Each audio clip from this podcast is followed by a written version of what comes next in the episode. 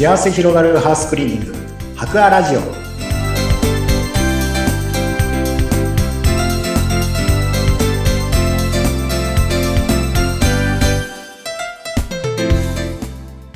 こんにちは。株式会社博アの田中洋平です。こんにちは、インタビュアーの山口智子です。えーさて、前回、田中井さん、排水口、主にキッチンの排水口のお掃除、まあ、つまりですね、えーそこで注意することを教えていただきましたが、今日はもう一つ排水口というと、洗面台も、はいちょっとね、気になる部分なんですが、ぜひここのポイントを教えてください。はい。わかりました。まあ、洗面台のところも、うんまあ、一つ排水が、はい、する、する場所があるので、うん。まあ、そこの気をつけるポイントと、あとは、まあ、洗面ボール、まあ、そこのお掃除をするときに気をつけるポイントをお話しできたらと思いまして、お願いします。まあ、キッチンのところでも、はい、お話ししさせてもらったんですが、はい、まあ、洗面台でも同じようにやっぱり排水するときは、まあ、余計なものをというかん。あま、り流さないようにするっていうのがポイントになりまして、うんまあ、結構そこも詰まってしまうっていうケースも、はい、相談も結構多いんですが、うん極力、まあ、どちらかというと洗面台なので、まあ、うん髪の毛とか、まあ、そういうものが、はい、流れてしまうことが多いと思うんですけども、はい。極力髪の毛はあんまり流さない。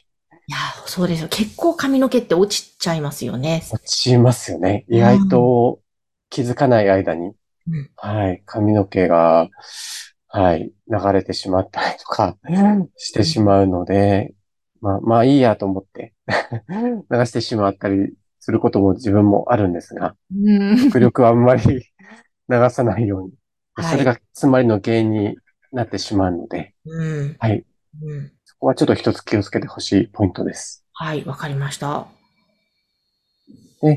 もう一つは、うんで、まあ、お掃除するときは、うん。やっぱり、あのーポイントとしては、まあ、大体気になるのが洗面ボールのところだと思うんですね。はい。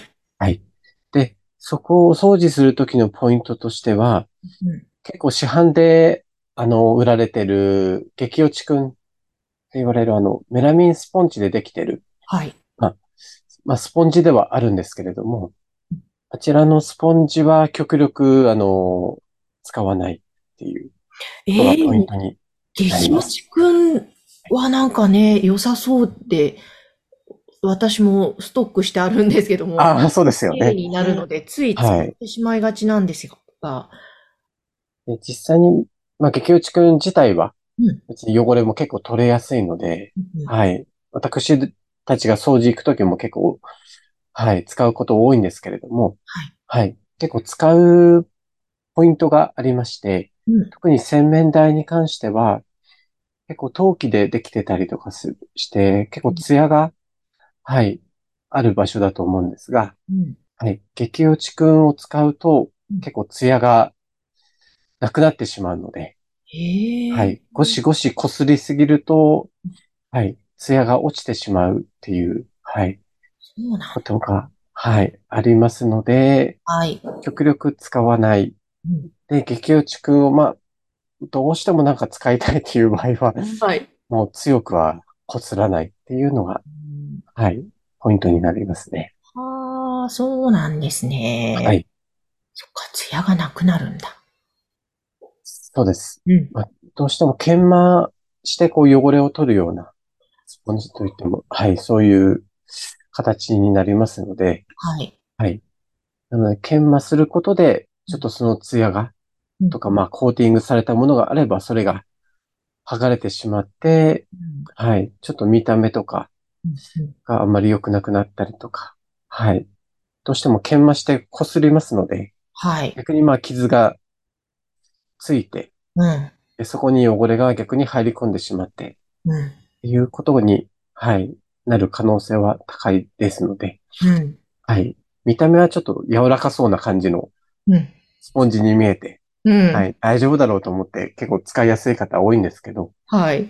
はい。極力は、あの、洗面台には使わないようにしていいただきたいところですね。なるほど。わ、はいかりました。他にも、排水口、まあ、洗面台って何かありますか？注意点。そうですね。注意点も、そうですね。まあ、掃除するときは、あの、キッチンの時も、ともお話しさせてもらったんですけど、極力掃除してるときに、あんまり変なちっちゃいものが、うん。はい、そこの排水口に入らないようにうん。気をつけていただきたいっていうのがありましては、結構キッチンに比べると排水口の穴ってちっちゃいので、うん。はい。結構ちっちゃい、まあ、ブラシとかうん、はい、使って多分掃除される方多いと思うんですけれどうもん、極力、まあ、まっすぐなうん。ものだと、間違って掃除してる時にそれが流れてしまったりとか、うん。は。はいうんしてもどうしようもなくなってしまうっていうことがあるので、はい。はい。極力ちょっとこうカーブしてるものとか、あんまりそこの排水の穴に入らないようなものを使用していただいた方がいいかなと思います。うん。わかりました。あの、洗面台もやっぱり、キッチンの時のお話を一緒で、私はたまに液剤を使って、はい。なんかそれに頼ってしまうんですけれども、たまにやる分にはそれもありなんですかね、ここも。そうですね。私もたまにうんやったりはするんですけども、はいそれで、はい、詰まりとか、解消したりとか、うん。はい、ちょっと流れが悪いっていう時にちょっと使ったりは、あはい、うんするんですけれども、はい、それ使っていただく分は、使い方を、を守って、うん。はい、使う分には全然問題ないかなと思います。うーんなんか、見えないんですけども、綺麗になった気がするので。そうですね。はい。そうですね。でも確かに詰まりも滑らかになる気がしますね。はい。まあ、汚れで詰まってるのか、うん。まあ、あとはなんか変なものを落としてしまって、まあう、詰まるかでやっぱり、あの、変わってくると思うので、うん。余計なものを落として詰まってしまうともう、専門の業者に依頼して、もうその詰まったものを取り除くしか解消方法はないんですが、うん。はい。なんか汚れとか、なんかちょっとちっちゃいものが、うんはい、どんどん蓄積されてっていう場合であれば、うんはい、そういう市販のものを使っていただければ、は。い、多少解消できるかなと思います。わかりました。なるほど。あの、もう本当に、あ、まずい困ったという詰まりの時は、やっぱり専門の業者を呼んだ方がいいんですね。